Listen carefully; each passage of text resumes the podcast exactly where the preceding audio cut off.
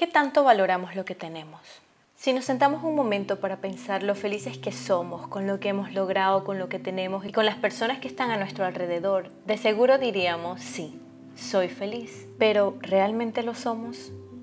¿Realmente somos conscientes de lo afortunado que somos en la situación que estamos, aunque no lo tengamos todo?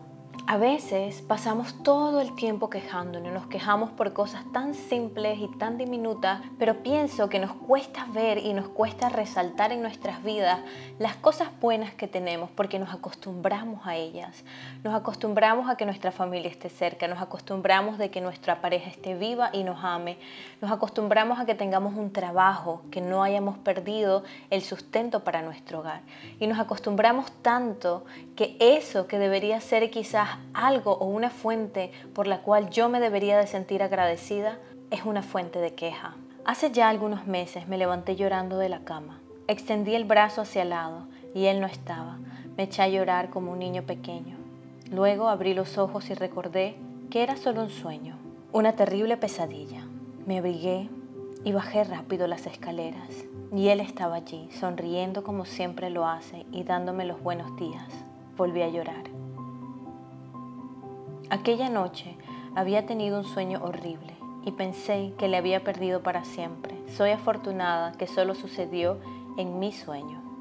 Es gracioso porque en aquel sueño recordaba que muchas veces me quejaba de tonterías, discutía por tonterías o simplemente no era agradecida lo suficiente. Muchas veces tienen que pasar cosas trágicas en nuestras vidas para que nos demos cuenta de lo afortunado que éramos o de lo afortunado que somos. Como mucha gente dice, uno no valora lo que tiene hasta que lo pierde. Y este enfoque de la vida, ver la vida desde esa manera de solamente voy a valorar lo que tengo hasta que lo pierda, nos resta oportunidades en esta vida para sentirnos agradecidos y vivir de una forma plena y nos resta años, minutos, tiempo de nuestra vida para vivir de una forma totalmente plena. Esta experiencia fue tan aterradora para mí que me hizo reflexionar durante todo el día qué tanto valoramos lo que tenemos, qué tanto valoro yo lo que tengo todos los días y que doy por sentado, que, lo, que simplemente digo, bueno, es mío, me tocó, eh, es lo que tengo en la vida, pero no me siento a decir, wow, mira qué afortunada soy por esto que tengo en la vida. Y en este aspecto eh, me gustaría resaltar quizás las relaciones que construimos con nuestras familias también. Muchas veces tenemos familiares, padres, madres que no son totalmente afectivos, no nos abrazan, no nos dicen palabras de amor eh, o afirmativas, pero nos damos cuenta de que a través del esfuerzo que ellos hacen día a día de cuidarnos, protegernos, apoyarnos en nuestras tareas diarias e intentar que nosotros estemos bien y suplir nuestras necesidades básicas, están intentando mostrar amor. Creo que eso sucedió conmigo y muchas veces cuando, por ejemplo, veía a mi padre que él se sacrificaba tanto por nuestra familia y nos veía crecer y nos intentaba apoyar en lo máximo que él podía, yo siempre supe que no era una persona expresiva o de muchas palabras o de mostrar mucho afecto, porque fue una persona criada de esa manera. Pero siempre estuve consciente a lo largo que pasaban los años de que me amaba porque trabajaba para nosotros, porque siempre se preocupó por traernos el sustento, porque era un padre presente en la familia. Pero muchas veces uno no llega a tocar esa gratitud de decir, wow, qué increíble esta familia que tengo, wow, no tengo una familia perfecta, no tengo una pareja perfecta, no tengo el trabajo perfecto, pero agradezco por esto que tengo. Y tocar esa gratitud a veces nos toca primero pasar por situaciones mucho más complicadas, mucho más difíciles de ver de sentirnos cerca de me van a despedir del trabajo o quizás de sentirme cerca de voy a perder a un miembro de mi familia o voy a perder a mi pareja. Muchas veces comenzamos a vivir la vida, comenzamos a agradecer por la vida después de que nos damos cuenta que estamos enfermos, que tenemos una enfermedad mortal o de que la persona que está al lado de nosotros tampoco nos va a poder acompañar un largo tiempo. Y es triste porque comenzamos a vivir en el momento en el que nos damos cuenta que somos mortales Creo que mis mayores despertares han sido cuando algo me ha impactado a nivel emocional, como aquel sueño, sentir que perdí a mi padre, estar lejos de mi familia o estar enferma. Cuando miramos desde lejos, es inevitable sentir que no hemos apreciado lo suficiente a los que teníamos al lado de nosotros. Después de situaciones difíciles, siempre llego a la misma pregunta. ¿Qué tan arrepentida estaré de no mostrar amor, de quejarme por tonterías si algún día pierdo a alguien que amo tanto? Y la verdad es que al final todos vamos a perder a alguien que amamos mucho. Algún día nuestros padres van a morir, algún día nuestros amigos van a dejar de estar ahí, algún día vamos a perder a alguien amado, a esas personas que nos vieron crecer, a esas personas con las que hemos compartido tanto, tanto momentos buenos como momentos amargos. Nuestros padres morirán, los seres que amamos tomarán sus caminos. Mientras más nos volvemos conscientes de la mortalidad que tenemos, es más fácil apreciar nuestro entorno y dónde estamos. Con esto quiero decir que muchas veces nos sentimos como seres inmortales. Creo que a medida que uno va envejeciendo se va dando cuenta de que no tiene las mismas fuerzas, que no tiene la misma tenacidad que tenía cuando estaba más joven y se va dando cuenta que los años caen, que los años pasan y que la vida termina. Cuando tenemos la visión de que somos seres inmortales, que esta vida nunca se va a acabar, que nunca vamos a morir, muchas veces lo tomamos muy a la ligera el agradecimiento, el vivir desde la plenitud, sino que malgastamos nuestros días en procrastinar o malgastamos nuestros días en discutir con alguien que amamos o en tener demasiada pereza o en no avanzar en el camino. Cuando te vas dando cuenta y te vas haciendo consciente de que la vida termina, de que somos mortales, de que este cuerpo algún día va a envejecer, nos vamos a enfermar o simplemente va a envejecer y vamos a morir. Nos damos cuenta cuántos años vamos a estar aquí, 80, 90, 100 años. ¿Qué tanto tiempo vamos a estar en este cuerpo? Dependiendo de cuánto lo cuidemos. Pero al final se acaba y si yo tengo un momento o un tiempo limitado en esta vida, es mucho más fácil desde esa perspectiva decir, no puedo malgastar mi tiempo. ¿Cómo invierto estos 90 años si ya tengo 30, me quedan simplemente 60 años para avanzar, para ayudar, para vivir desde la felicidad, desde la gratitud? Porque si mañana nos tocara morir o perder a alguien que amamos, no perderíamos el tiempo en tonterías, en discutir, en quejarnos. Si cierras los ojos ahora y piensas en qué cosas harías si mañana fuera el día de decirle adiós a quien amas. ¿Qué harías hoy? ¿Cómo te comportarías hoy? ¿Cómo invertirías las 24 horas que te quedan de vida o le queda de vida a la persona que está al lado tuyo para disfrutarlo, para ser mejor y para sentirte bien, para disfrutar y sacarle todo el provecho a cada una de esas horas? Y esto parece una frase que nos han dicho siempre, vive como si fuera tu último día. Y lo hemos dicho tanto y lo hemos repetido tanto que a veces no tiene tanto sentido, no nos toca tanto a nivel emocional. Pero si realmente cerramos los ojos y nos damos cuenta de que el tiempo ha pasado, Hoy ya estamos llegando a los 30, por ejemplo, muchos de nosotros, pero pensamos de que hace poco teníamos 15, 16, pasaron 10 años y no nos dimos cuenta, y así van a pasar 10 años más y vamos a tener 37, 40 años. ¿Y qué queremos hacer de aquí a allá? ¿Cómo queremos vivir la vida? Al final es importante las metas, siempre es importante tener metas, avanzar a lo largo de tus metas, pero si tienes una perspectiva de vivir la vida, ¿no? de vivir la vida como si estuviéramos muertos, no de malgastar los días quejándonos, sino de vivir la vida desde una posición de gratitud. ¿Cómo quiero vivir estos 10 años que vienen? ¿Cómo quiero vivir estos 11 meses que quedan del año 2021? Vivir con una perspectiva de que la vida es tan frágil puede ayudarnos a ver lo felices que podemos ser y las veces que hemos sido desagradecidos. Vivir desde esa perspectiva drástica de pensar si este fuera mi último día, cómo lo aprovecharía, cómo vivenciaría con las personas a mi alrededor, es bastante extremo. Y no creo que debamos de estar exponiéndonos a emociones tristes, emociones difíciles, simplemente para llegar a ser más conscientes y comenzar a aprovechar lo que tenemos. Entonces, ¿cómo puedo hacer yo para experimentar mucha más gratitud y comenzar a aprovechar lo que tengo sin necesidad de tener una enfermedad terminal o de haber perdido algún ser querido?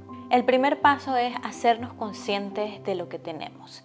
Es importante a veces sentarnos y autoconversarnos y verificar y darnos cuenta, wow, tengo una casa, tengo dos hijos, tengo un perro que amo, que me ama, que me acompaña, tengo suficiente dinero tuve hoy para poder comer mis tres comidas al día.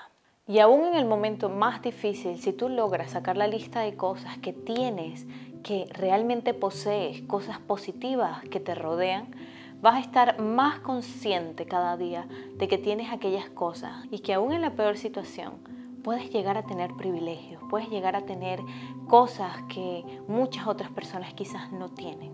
Y esto con las cosas materiales, ¿no? Pero hablando de relaciones, hablando de eh, un estado mental distinto.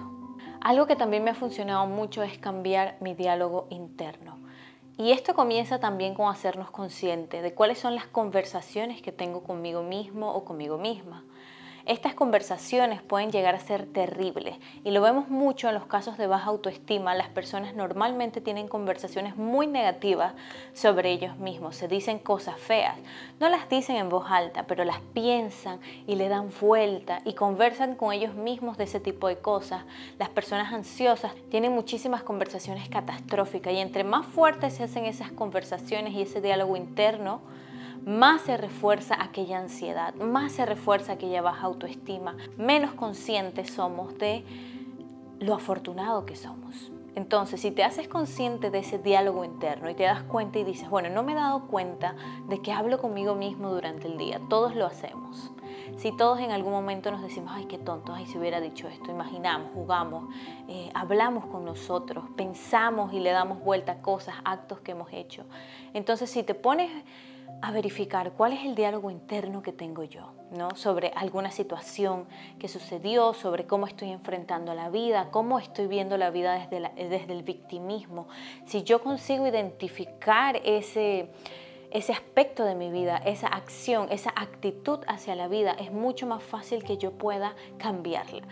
Algo que me gusta recordar y que tiene que ver con la mortalidad y lo que hemos hablado en este episodio es recordar lo corto que es la vida. Todos vamos a morir en algún momento, todos vamos a envejecer, todos vamos a... Esta vida va a terminar. Y a veces cuando tenemos tantas inseguridades, cuando le prestamos tanta atención a lo que piensan los demás, eh, le estamos dando el poder a esas personas, estamos dejándonos llevar, estamos dejando de experimentar la vida al 100% porque no puedo hacer esto, qué vergüenza, qué van a decir los demás, eh, me quejo por las cosas que suceden. En cambio, si yo hago recordatorios poco a poco, todas las noches quizás puedo escribir en mi diario sobre qué tan corta es la vida, qué, quiero, qué cosas quiero lograr, qué cosas me deberían dejar de importar. Y siempre tengo un recordatorio constante, esta vida es corta, ¿cuántos años voy a tener en esta vida? ¿Qué quiero hacer y cómo la quiero vivir?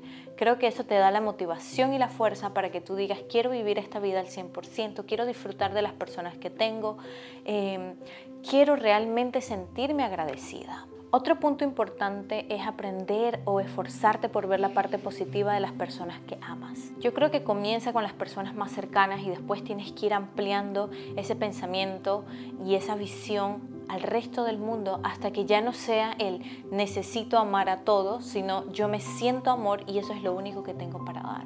Esforzarte por ver lo positivo de las personas es recordar las cosas buenas que hacen, es recordar cada vez que hay algo malo, no no quiero decir que nosotros no corregimos, no quiero decir que nosotros no expresamos nuestras diferencias, sí las hacemos, pero no desde una parte emocional de decir te odio, qué rencor tengo, sino desde una objetividad de decir, mm, creo que esto no va conmigo, esto no me gusta, como sucede.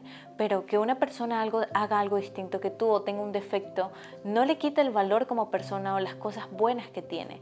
Si tú te enfocas más en las virtudes de las personas, más que en sus defectos, tú vas a comenzar a verles desde otra perspectiva, comenzando contigo mismo. Muchas veces nos proyectamos a la vida como nosotros realmente nos vemos en nuestro mundo interno.